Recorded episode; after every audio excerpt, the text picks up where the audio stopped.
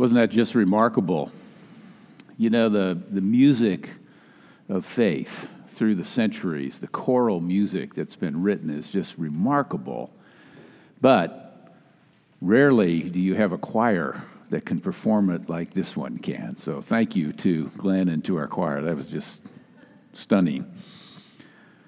I feel like I should just sit down and be at rest. Our text of scripture comes from 1 Samuel, the third chapter, the calling of Samuel. I invite you to listen for God's word as it comes to us this morning. Now, the boy Samuel was ministering to the Lord under Eli, and the word of the Lord was rare in those days. Visions were not widespread. At that time, Eli, whose eyesight had begun to grow dim so that he could not see, was lying down in his room. The lamp of God had not yet gone out, and Samuel was lying down in the temple of the Lord where the ark of God was. Then the Lord called, Samuel, Samuel, he said. And he said, Here I am. And he ran to Eli and he said, Here I am, for you called me. But Eli said, I did not call. Go lie down again. So he went and he lay down. The Lord called again Samuel. Samuel got up and went to Eli and said, Here I am, for you called me. But Eli said, I did not call you, my son. Lie down again. Now, Samuel did not yet know the Lord, and the word of the Lord had not yet been revealed to him. The Lord called Samuel again a third time, and he got up and he went to Eli and he said, Here I am, you've called me. Then Eli perceived that the Lord was calling the boy. Therefore Eli said to Samuel, Go lie down, and if he calls you, you shall say, Speak, Lord, for your servant is listening. So Samuel went and lay down in his place. And now the Lord came and stood there, calling as before, Samuel. Samuel. And Samuel said, Speak, for your servant is listening. This is the word of the Lord. Thanks be to God. Will you join me in prayer together? And so, Lord, we come, speak, for we, your servants, are listening. We pray in the name of Jesus Christ our Lord. Amen. You know, power shifts come regularly in life. Once again, last week, we saw the Patriots win in the Super Bowl, their sixth championship. But we know that there's a power shift coming in the NFL. How long can Tom Brady really last? How long will Belichick continue to coach? We also have seen this week a list of presidential hopefuls announcing their intention to run for the 2020 presidential election. We've also seen that Nicolas Maduro is holding on to power in Venezuela as the opposition leader Juan Guaido declares himself the interim president and his supporters take to the streets demanding new elections. According to Peggy Noonan in yesterday's Wall Street Journal, when Jim Mattis, John Kelly, and H.R. McMaster left the president's administration, a cumulative 123 years of military and diplomatic experience left with them. Power shifts. They occur all the time with regularity. So it's no real surprise that a power shift occurs in the leadership of the community of faith. Last fall, one of the trustees of Princeton Theological Seminary, Reverend Dr. Blair Monie, a retired pastor in Dallas, Texas, finally lost his battle with pancreatic cancer. At the time, Blair was teaching at Austin Seminary on the University of Texas campus in Austin. And he'd been doing that for the past few years, teaching those who were preparing for ministry about the practicalities and realities of ministry. It appeared that his health was going to be declining, so he approached Ted Wardlaw, the president of the Austin Seminary, and he asked if he could lead one more class in September.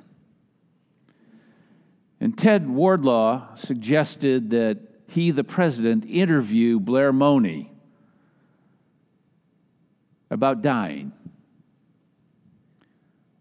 Ted told me recently it was perhaps the most moving experience he's ever had in a classroom. Craig Barnes, the president of Princeton Theological Seminary, preached at his memorial service, and he wrote an article recently in the Christian Century about his last conversations with Blair Monie and also another former trustee of Princeton Seminary who died this past fall, Laird Stewart. It was entitled Gratitude at the End. And in the article, Craig Barnes writes As I listened to these two pastors in their last conversations with me, and knowing that they were dying, the most striking thing to me wasn't their fearlessness at dying nor was I in awe primarily of their amazingly sturdy faith, which was why they had so little fear. The thing I keep thinking about is what both of them kept talking about at the end of their lives gratitude. Later in the article, he writes This is what the old pastors remember and why they are so grateful at the end of their lives. They got to spend their years functioning essentially as angels who keep saying, Behold. And they knew the ground of the church was holy, even when it was a holy mess. Our text today tells of a time when God's people were in a holy mess. And God initiates a power shift and a new future. Eli, the old pastor, is displaced by his younger protege and his mentee, Samuel. Samuel will go on to provide critical leadership for the community of faith in the future. The roles between the two are reversed. Samuel comes to power, Eli loses power. There's a chance for a newness that's deeply rooted in the faithfulness of many people in this narrative. Samuel's mother, Hannah, for instance, believed her son was specially given to her. She gave him back to the Lord and to the service in the community of faith. Eli has to yield the power that he has. Israel has this daring doxology, according to Walter Brueggemann, that contributes to this newness of life that's unfolding in the community. Samuel has to make himself available to God and listen for God's voice and respond obediently. And God resolves to do something new. In the midst of a public crisis, the Lord asserts essentially, Behold, I'm doing a new thing. Do you not perceive it? So, what new thing might God be doing in your life and mine? What new thing do you think God wants to do in our life together as a church? I mean, Jesus says, Ask and you will receive, search and you will find. Are we interested enough to perhaps find out what God may have to say to us and actually listen for it? I mean, we live in an overstimulated world, and yet we lack fulfillment. Maybe there's a better way. You see, Samuel was on a meteoric rise in matters of faith and worship. He had all the fundamentals. He was about to displace Eli as God's representative. And like many of us, he started out quite naive and innocent, but that was his power. In the story today, we he kept hearing someone talking to him and wrongly assumed it was Eli. And Eli finally realizes what's going on and tells him to simply listen and invite God to speak. Eli, for his part, was being replaced for cause. His sons were complete jerks, religious phonies who used their position in their father's employ for self seeking and personal reward. The Bible calls them scoundrels no regard for the Lord or for the duties of the priests of the people. Samuel, by contrast, is pure, inside and out. His mother Hannah had prayed for a child, and when she had Samuel, she was so grateful to the Lord that she gave him back to the temple to be raised there as a servant of the Lord. Now, that's the backstory, and it's kind of interesting, but what interests me today is that all the preparation, the belief that God can and will act, the obedience demonstrated by Samuel and his mother Hannah, comes down to this exchange, this reversal, this replacement. Samuel for Eli. You know, I've said many times from this pulpit, as others have said, God chooses the unlikely to, un- to accomplish the impossible. Rarely does God choose based upon the same criteria we use when we look for stunning examples of leadership. And this unlikely Samuel, in a time when visions were not widespread and the word of the Lord was rare, emerges from his naivete and innocence to become a great leader. The power shift is a turning point in Israel's history. Now, Samuel will go on and later has to choose the future king of Israel. And even his confusion is evident when he thinks that the son of Jesse that looks the best must be the one God wants. But soon he discovers that little David, the runt of the litter, is actually the one with the most heart and the most courage because of his faith. Even Samuel relies too heavily upon the superficial rather than the substantive considerations. Surely, he thinks, God led him to Jesse's family because the tallest and the eldest and the strongest boy is the one who should be king. Eliab was to become the next leader, he thought. And the ironic twist is that God chose the son who wasn't even present. All seven of the brothers were trotted out before the prophet, before the one that was chosen by God emerged. Little David, the youngest, was still at work shepherding the flock, was about to be anointed by Samuel as the shepherd of the people. That was a power shift. You can't judge by the outward appearance of things. Many coaches have underestimated their opponents by misjudging the appearance of the other players rather than their effectiveness as a team. Many employers have overestimated the ability of some applicant.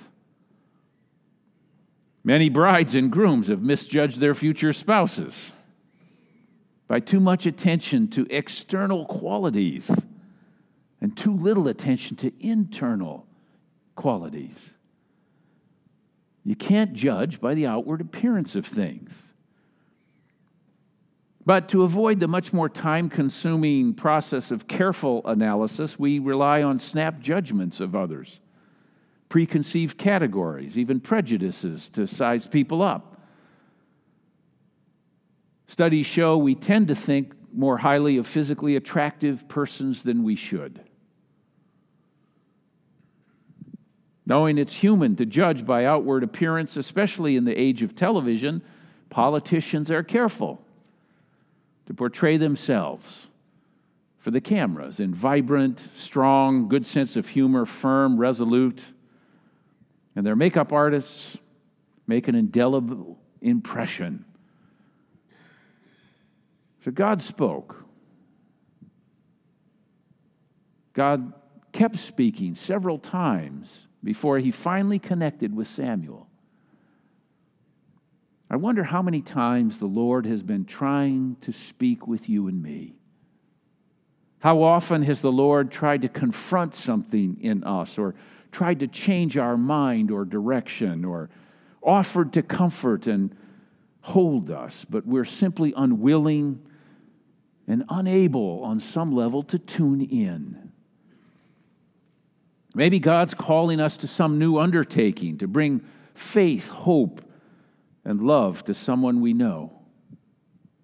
Maybe God is calling us to stand up for our faith in some situation that has just become a holy mess. Maybe the Lord is just tapping us on the shoulder and inviting us to slow down, limit the distractions that occupy us from dawn to dusk, and inviting us to a better way of living with a greater sense of purpose and fulfillment. You see, the Lord continues to call the unqualified to do the impossible. Maybe today you will find some calling at our deacon fair out in the courtyard following worship, some opportunity to express compassion and care for someone in the church or in the community. You know, there are seismic shifts that are taking place in our culture today. We all know that fewer people attend church regularly in our country. Churches are closing. Our last presbytery meeting, we closed one congregation in this presbytery. No longer is Sunday morning a protected time of the week for worship. There are soccer games and hockey games and baseball games for children and families to participate in. And church culture in our time can feel a little bit like a holy mess. But I still believe the ground of the church is holy even when it is a holy mess. And I'm grateful that I get to spend my years functioning together as one little angel, simply saying, Behold, the word of the Lord the kingdom of God is at hand. Repent and believe the good news. We bring you good news of great joy for all people, for to us a Savior is born. So I can't help but wonder, reading this text, what power shifts are necessary in our life together? Who among us feels unqualified this morning, and yet God may be calling him or her to service in the reign of God. I do have this suspicion that the Lord is calling us as a congregation to more than mediocrity, more than standard operating procedure, more than business as usual in the church. I think sometimes I feel, and maybe you do, a little bit content if the bills are getting paid and things are still happening at the church. As long as it doesn't demand too much from any of us. What if we started to use a slightly different calculus, asking the question, what new thing? What new thing is the Lord doing? And how do we participate in it? What if every member of our congregation were mobilized for ministry in some way? What if the power shift that needs to happen in the church is for every one of us to hear the call? Every one of us is gifted, I know that. Every one of us has some contribution to make. I know that. What if we put a little different effort into changing the world in our little part of it here for the sake of those who will follow us? I can tell you this the church I grew up in, when I went before the congregation for time with children and when I went through confirmation, nobody would have thought I would have been the one to end up here. You just never know. You just never know what new beginning God intends and who will be called to be part of that new beginning. I suggest we simply begin like Samuel did by saying, Speak, Lord,